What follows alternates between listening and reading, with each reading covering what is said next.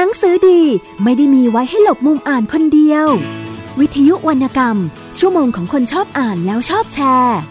หลบมุมอ่าน โดยนงลักษ์บัตเลอร์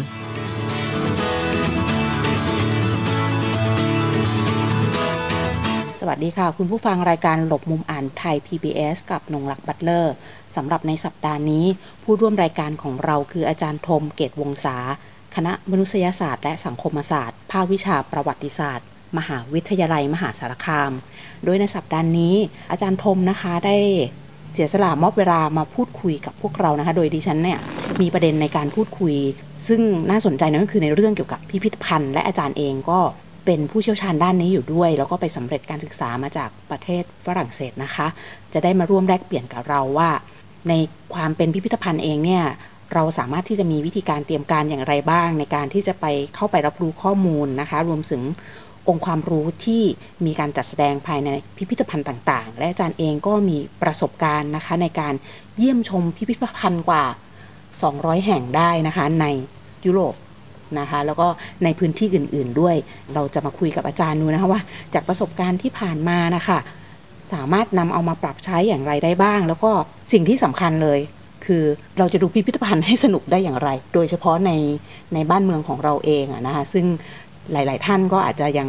เป็นเรื่องไกลตัวอยู่ หรือว่าในบางพื้นที่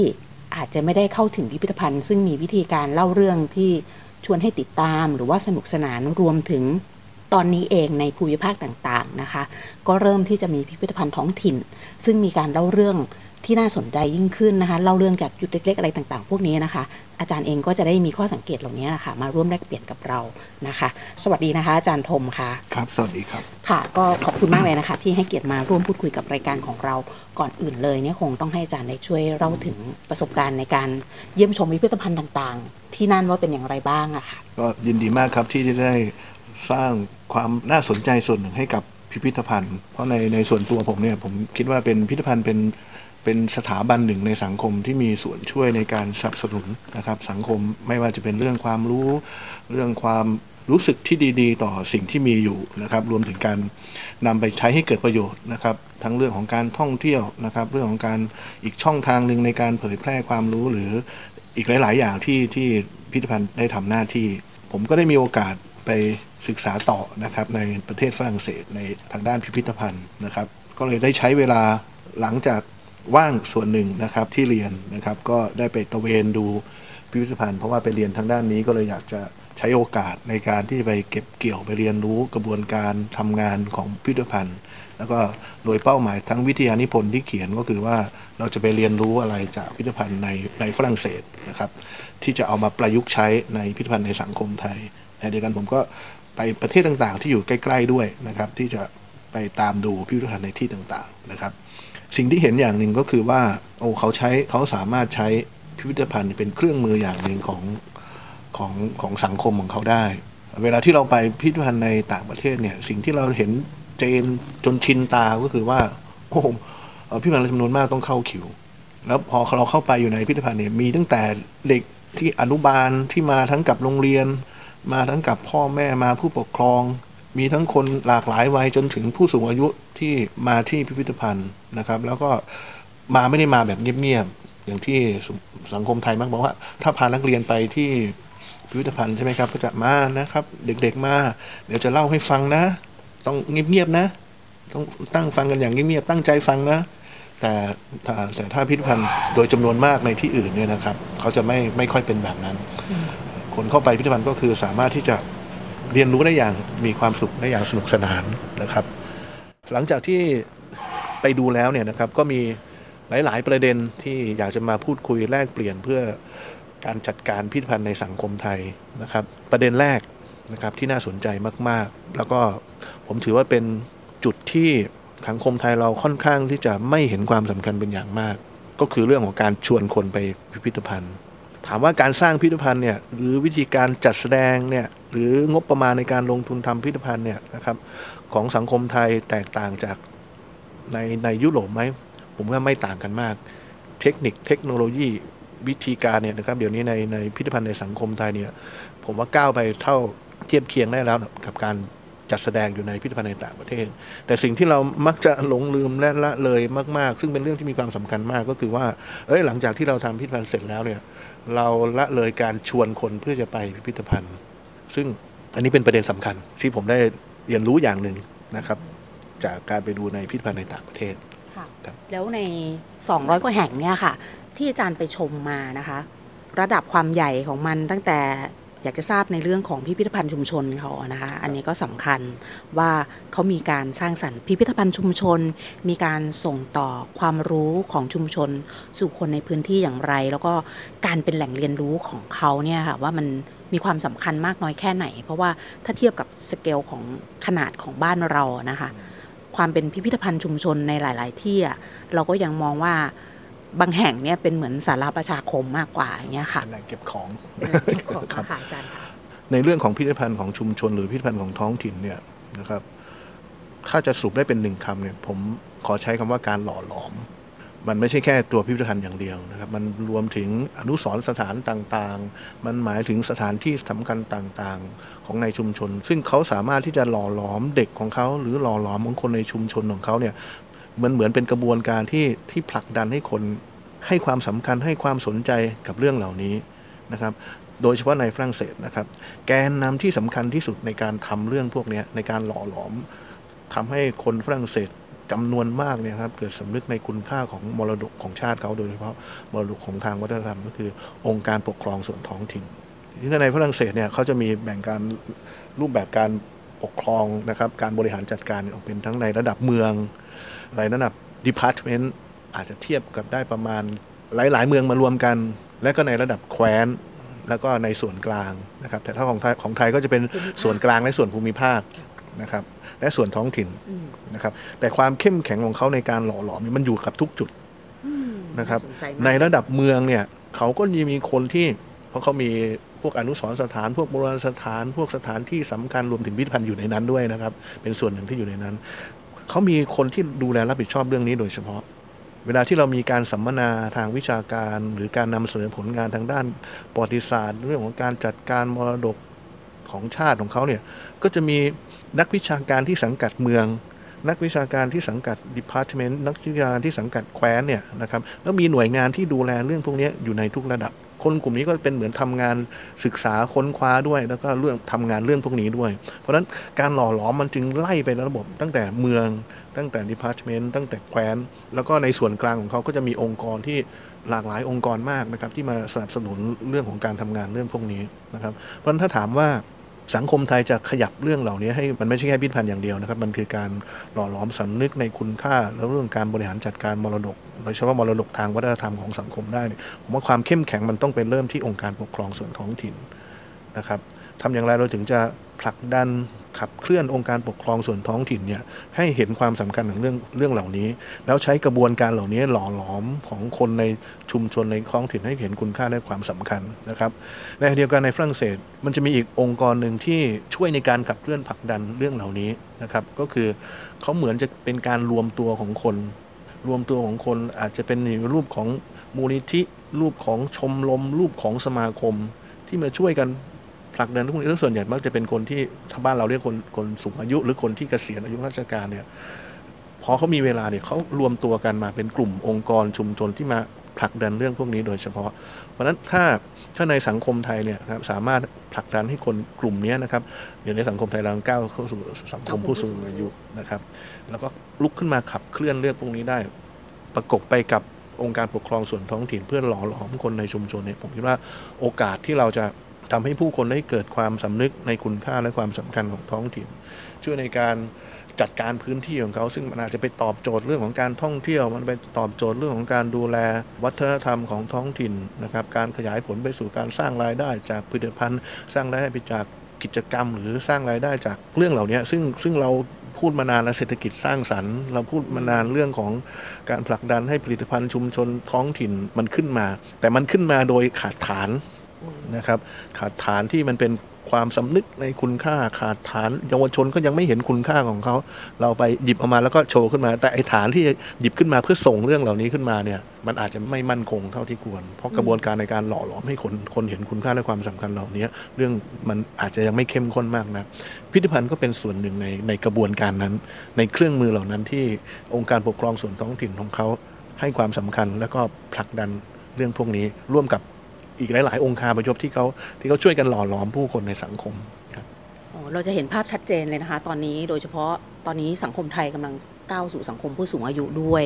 ดังนั้นเนี่ยข้อคิดตรงนี้ของอาจารย์ธมที่เสนอเนี่ยให้เราไว้นะคะ เป็นประเด็นที่น่าสนใจในเรื่องของการ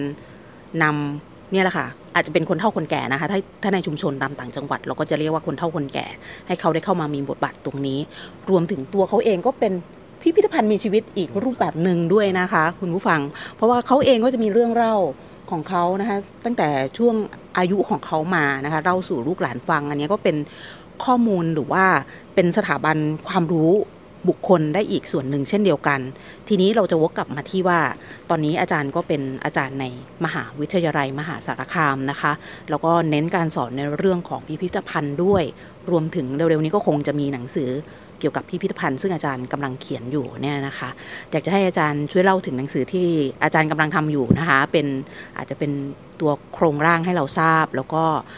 อยากจะเรียนถามอาจารย์ว่าพวกหนังสือเกี่ยวกับพิพิธภัณฑ์เนี่ยค่ะว่าตอนนี้ในไทยของเรายังเพียงพอไหมหรือว่ายังขาดแคลนอยู่รวมถึงคนที่สนใจเรียนด้านนี้นะคะว่ามันจะมีพื้นที่ในการรองรับเขาได้แค่ไหนด้วยค่ะ ครับ ถ้าในหนังสือเล่มเล่มแรกที่ผมกำลัง กำลังเขียนนะครับก็เนื่องจากที่ผมได้มีโอกาสไปตระเวนชมพิพิธภัณฑ์หลายที่นะครับ ก็ประมาณ 200 แห่งทั้งใน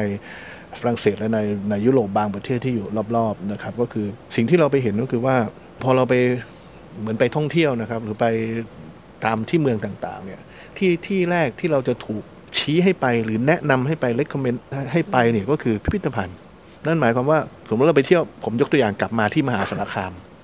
นะครับถ้าคนจะมาเที่ยวที่มหาสารคามเนี่ยนะครับที่แรกจะไปที่ไหนหรือไปเอาเมืองใหญ่ ๆ ก็ได้ครับ หรือไปเชียงใหม่ ผมยกตัวอย่างเชียงใหม่ชัดเจนอ่าพวกเราจะได้ทุกท่านจะได้เห็นภาพชัดเจนนะครับ ถ้าเราไปเชียงใหม่เราไปทำอะไรบ้างอ่าเราก็ไปถ่ายรูปกับสถานที่สำคัญสถานที่ศักดิ์สิทธิ์ หลังจากที่เราถ่ายรูปแล้วเนี่ยนะครับเราเราเราเข้าใจที่ที่เราจะไปถ่ายเนี่ยรูปนี่มากน้อยขนาดไหน นะครับ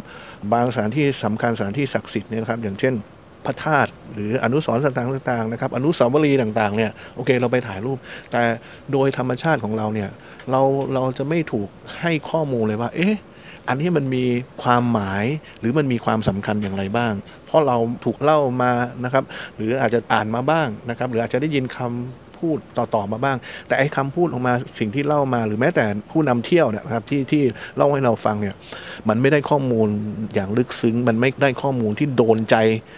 นะครับเท่ากับการที่ไปดูพิพิธภัณฑ์ เพราะการที่คนเข้าไปดูอยู่ในพิพิธภัณฑ์เวลาที่เราไปพิพิธภัณฑ์ต่างประเทศเนี่ยนะครับเขาก็จะพยายามโน้มน้าวให้เราเห็นคุณค่าและเห็นความสำคัญนะครับเพราะฉะนั้นถ้าเราสามารถที่ไปเชียงใหม่ แล้วมีที่แรกให้เราไป เราจะได้รู้ว่าอนุสาวรีย์สามกษัตริย์เนี่ย ที่อยู่เชียงใหม่เนี่ยโอ้โหกว่ากว่าที่จะมาเป็นอนุสาวรีย์สามกษัตริย์เนี่ยมันมีมีที่ไปที่มาอย่างไรมันมีมุมมองอะไรบ้างที่ทำให้สามกษัตริย์ท่านถึงได้มามาอยู่ร่วมกันที่ตรงนี้ แล้ว มันเกิดผลอะไรบ้าง มันเกิดผลต่อสถานที่วัดตรงนี้อย่างไรบ้าง เกิดผลต่อ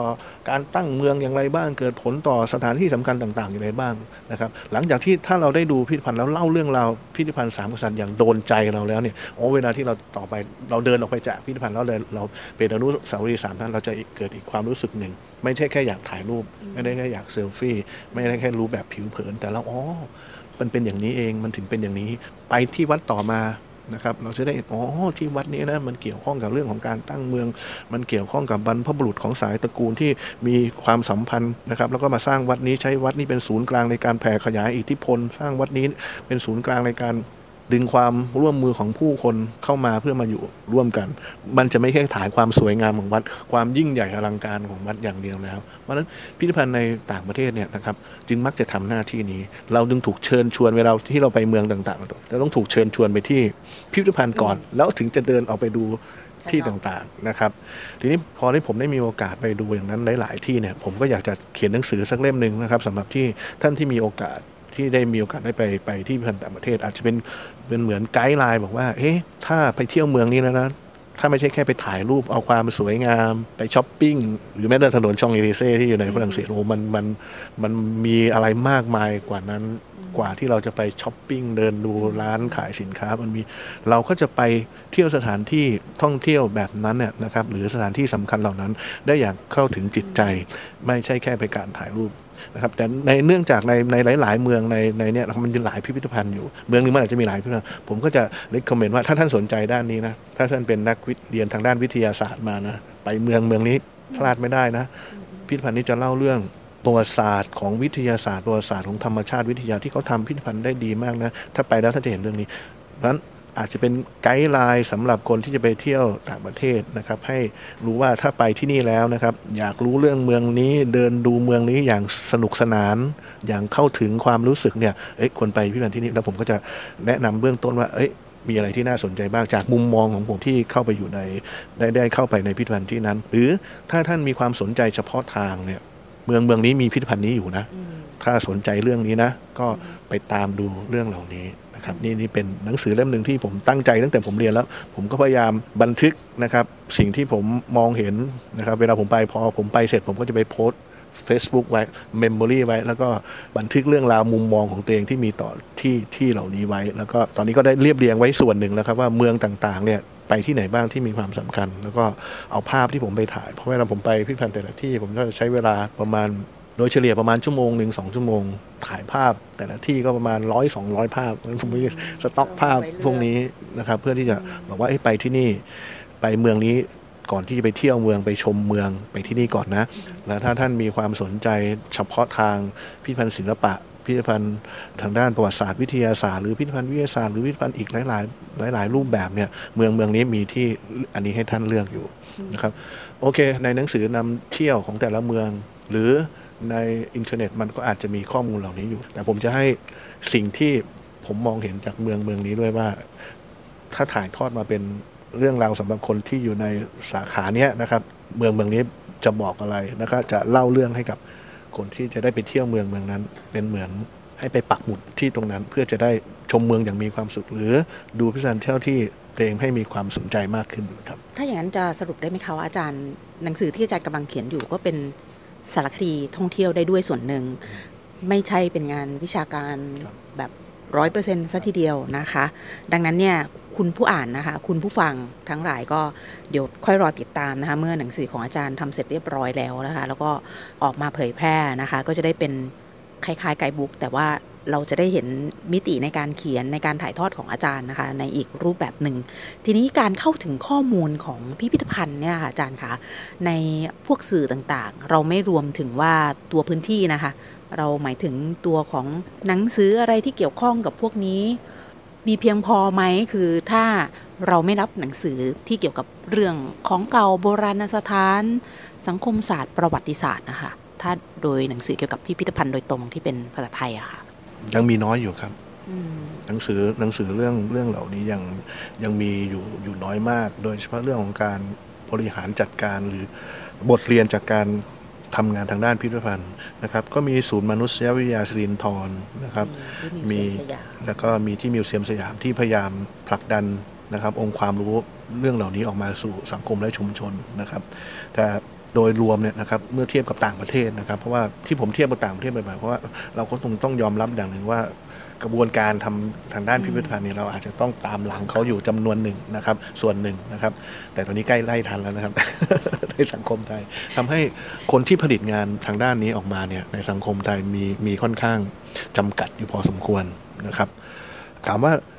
สังคมไทยมีโอกาสไหม ผมคิดว่าสังคมไทยมีโอกาสที่จะขยับเรื่องพวกนี้นะครับให้มีความน่าสนใจนะมีความสำคัญมากยิ่งขึ้นนะครับ ผมว่ามีโอกาสเพราะว่าณสถานการณ์ปัจจุบันนี้นะครับสังคมไทยประเทศไทยนะครับ เรากล้าลงทุน 1,800 ล้านเพื่อสร้างพิพิธภัณฑ์ เป็นพิพิธภัณฑ์หนึ่งที่ผมเลคคอมเมนต์ให้ให้ให้ท่านผู้ฟังได้ได้ไปเยี่ยมชมนะครับ จะเปิดในวันที่ 19 ธันวาคมนี้นะครับ คือพิพิธภัณฑ์พระราม 9 อยู่ที่องค์การพิพิธภัณฑ์วิทยาศาสตร์ที่ปทุมธานี เป็นพิพิธภัณฑ์อยู่ในอยู่ในองค์การพิพิธภัณฑ์วิทยาศาสตร์เนี่ย นะครับจะมีพิพิธภัณฑ์ทางด้านวิทยาศาสตร์พิพิธภัณฑ์ธรรมชาติวิทยาพิพิธภัณฑ์เทคโนโลยีสารสนเทศ ซึ่งเปิดมาก็ประมาณ 20 ปีแล้วแล้วก็เพิ่งสร้างเสร็จใหม่เป็นพิพิธภัณฑ์ล่าสุดจะเปิดในวันที่ 19 ธันวาคมนี้นะครับก็คือพิพิธภัณฑ์พระราม 9 โดยงบลงทุน 1,800 ล้านบาทนะครับในขณะเดียวกัน ก็จะมีการสร้างพิพิธภัณฑ์อีกพิพิธภัณฑ์หนึ่งข้างๆกับพิพิธภัณฑ์พระรามเก้าในงบลงทุนประมาณใกล้ๆเคียงกัน เพราะฉะนั้นถามว่าสังคมโดยมุมมองของเรื่องของนโยบายเนี่ยนะครับโดยระดับส่วนกลางระดับประเทศเนี่ยให้ความสำคัญกับเรื่องพวกนี้ไหมผมว่าสังคมไทยเริ่มเปิดให้กับเรื่องพวกนี้แล้วกล้าลงทุนที่ทำพิพิธภัณฑ์ในงบประมาณประมาณพันกว่าล้านได้นะครับทีนี้ถ้ามองลงกลับมาอย่างเรื่องของท้องถิ่น อย่างเช่น ผมอยู่ที่มหาสารคามนะครับ ตอนนี้เรามีพิพิธภัณฑ์ทั้งสังกัดอบตเรามีพิพิธภัณฑ์ อบตทำพิพิธภัณฑ์แล้วนะครับที่อบตกู่สันทรัตที่อำเภอนาดูนจังหวัดมหาสารคาม รับผิดชอบโดยองค์การบริหารส่วนตำบล เทศบาลเมืองมหาสารคามก็ทำพิพิธภัณฑ์ องค์การบริหารส่วนจังหวัดมหาสารคามก็ทำพิพิธภัณฑ์เทศบาลเมืองมหาสารคามทำพิพิธภัณฑ์เมืองมหาสารคามอยู่ที่ในตัวเมืองมหาสารคามนะครับ องค์การบริหารส่วนจังหวัดเนี่ยก็สร้างพิพิธภัณฑ์ชื่อว่าพิพิธภัณฑ์นครจำปาศรีอยู่ที่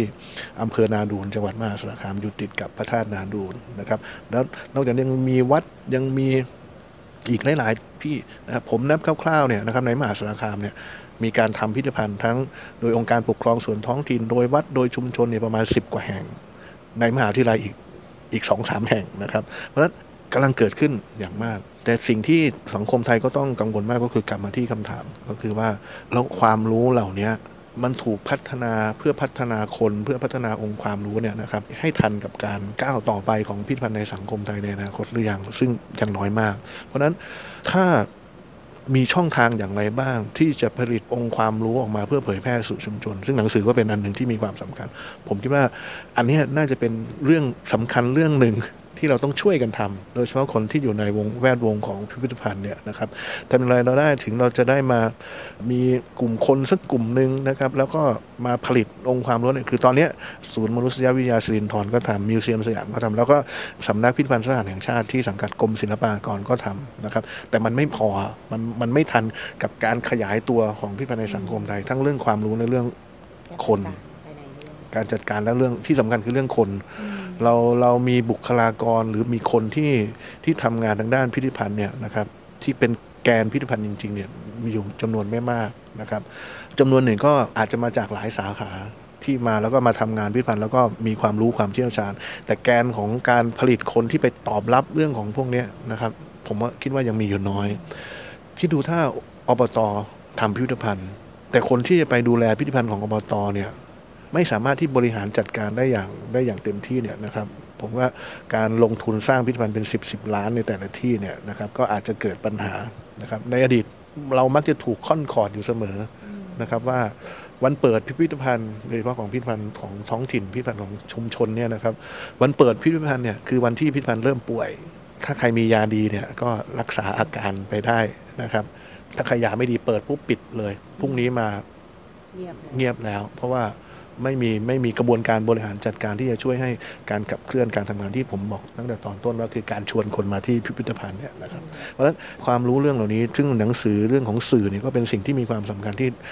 คงต้องเร่งพอสมควรนะครับ มันถึงจะสามารถที่ทำให้ความรู้เหล่านี้นะครับนำไปสู่การพัฒนาคน พัฒนาคงความรู้พัฒนาการบริหารจัดการ ให้ทันกับสิ่งที่สังคมไทยเปิดรับอยู่ในในปัจจุบันนี้ แล้วก็กำลังจะก้าวต่อไปครับ ส่วนการเรียบเรียงเป็นรูปเล่มนั้นก็จะพิมพ์จำหน่ายออกมาคาดว่าน่าจะภายในปีนี้นะคะ เราก็จะได้อ่านกันว่า หนังสือของอาจารย์ได้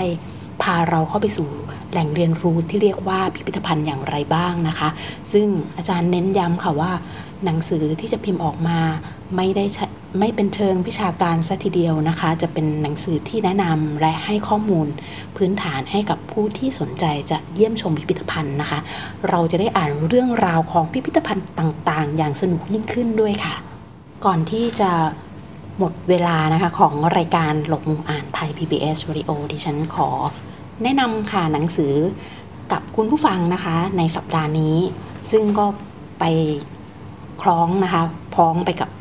วันที่เรื่องที่เราคุยกันในวันนี้ด้วยนั่นก็คือเป็นเรื่องราวเกี่ยวกับพิพิธภัณฑ์นะคะ โดยเล่มที่ดิฉันหยิบมา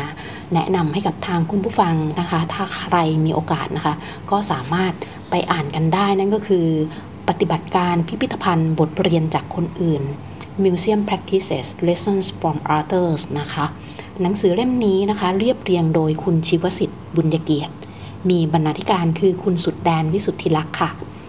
ดิฉันจะขอนำสารจากผู้อำนวยการสถาบันพิพิธภัณฑ์การเรียนรู้แห่งชาติมิวเซียมสยาม ได้กล่าวเอาไว้ว่าหนังสือเล่มนี้นะคะ ได้กล่าวถึงบทบาทของพิพิธภัณฑ์นะคะ และก็หนังสือเล่มนี้ไว้นะคะว่าเป็นการนำเสนอความรู้เกี่ยวกับประวัติศาสตร์ สังคม วัฒนธรรม ในรูปแบบใหม่ ๆ ต่อสังคมไทย ในรูปแบบนิทรรศการหลัก นิทรรศการเคลื่อนที่ นิทรรศการออนไลน์ รวมถึงกิจกรรมเพื่อรองรับผู้ชมหลากหลายกลุ่ม พิพิธภัณฑ์นะคะสามารถมีบทบาทในการสร้างพลังร่วมทางสังคม เป็นพื้นที่การเรียนรู้ตลอดชีวิตของคนทุกเพศทุกวัย ทุกกลุ่มชน พิพิธภัณฑ์สามารถเป็นที่ของทั้งพลเมืองและผู้อพยพ ปฏิบัติการพิพิธภัณฑ์บทเรียนจากคนอื่น เป็นหนังสือที่ว่าด้วยการทำงานในมิติทางสังคมของพิพิธภัณฑ์ ซึ่งผู้เรียบเรียง ได้คัดสรรจากต่างประเทศมาเป็นตัวอย่าง เพื่อนำเสนองานอันขับเน้นให้เห็นถึงศักยภาพในการสร้างสรรค์ และเชื่อมโยงกับสังคม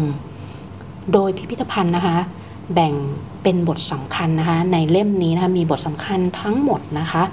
4 บทด้วยกัน นั่นก็คือบทที่ 1 ว่าด้วยพิพิธภัณฑ์ในฐานะเป็นสถาบันการเรียนรู้ ก็จะนำเสนอแนวคิดด้านการศึกษาในพิพิธภัณฑ์และการเรียนรู้ของผู้ชมค่ะ บทที่ 2 จะว่าด้วยเรื่องของคนสามวัยค่ะ โดยจะมีกรณีศึกษานะคะ กิจกรรมสำหรับกลุ่มเด็กเล็ก และระดับประถมศึกษาค่ะ กลุ่มวัยรุ่นและผู้ใหญ่ และอันสุดท้ายก็คือพิพิธภัณฑ์กับผู้สูงวัยค่ะ อันดับที่3นะคะของบทที่ 3 ในเล่มนี้นั่นก็คือ พิพิธภัณฑ์กับการพัฒนางานร่วมกับกลุ่มผู้มีความต้องการพิเศษค่ะ และบทที่4นั่นก็คือ ชุมชนและคนอพยพนะคะ เรียกได้ว่าเนื้อหาน่าสนใจเป็นอย่างยิ่งนะคะ โดยในหนังสือเล่มนี้นะคะเราก็จะได้พบกับนิยามของพิพิธภัณฑ์นิเวศด้วยนะคะ หวังว่าคุณผู้ฟังจะสนุกและก็จะเที่ยวชมพิพิธภัณฑ์ได้สนุกยิ่งขึ้นนะคะ ดิฉันนงรักบัตเลอร์ คงต้องขอลาคุณผู้ฟังไปก่อนค่ะ พบกันใหม่ในสัปดาห์หน้า สวัสดีค่ะ หนังสือดีไม่ได้มีไว้ให้หลบมุมอ่านคนเดียว วิทยุวรรณกรรม ชั่วโมงของคนชอบอ่านแล้วชอบแชร์ หลบมุมอ่าน โดยนงลักษ์บัตเลอร์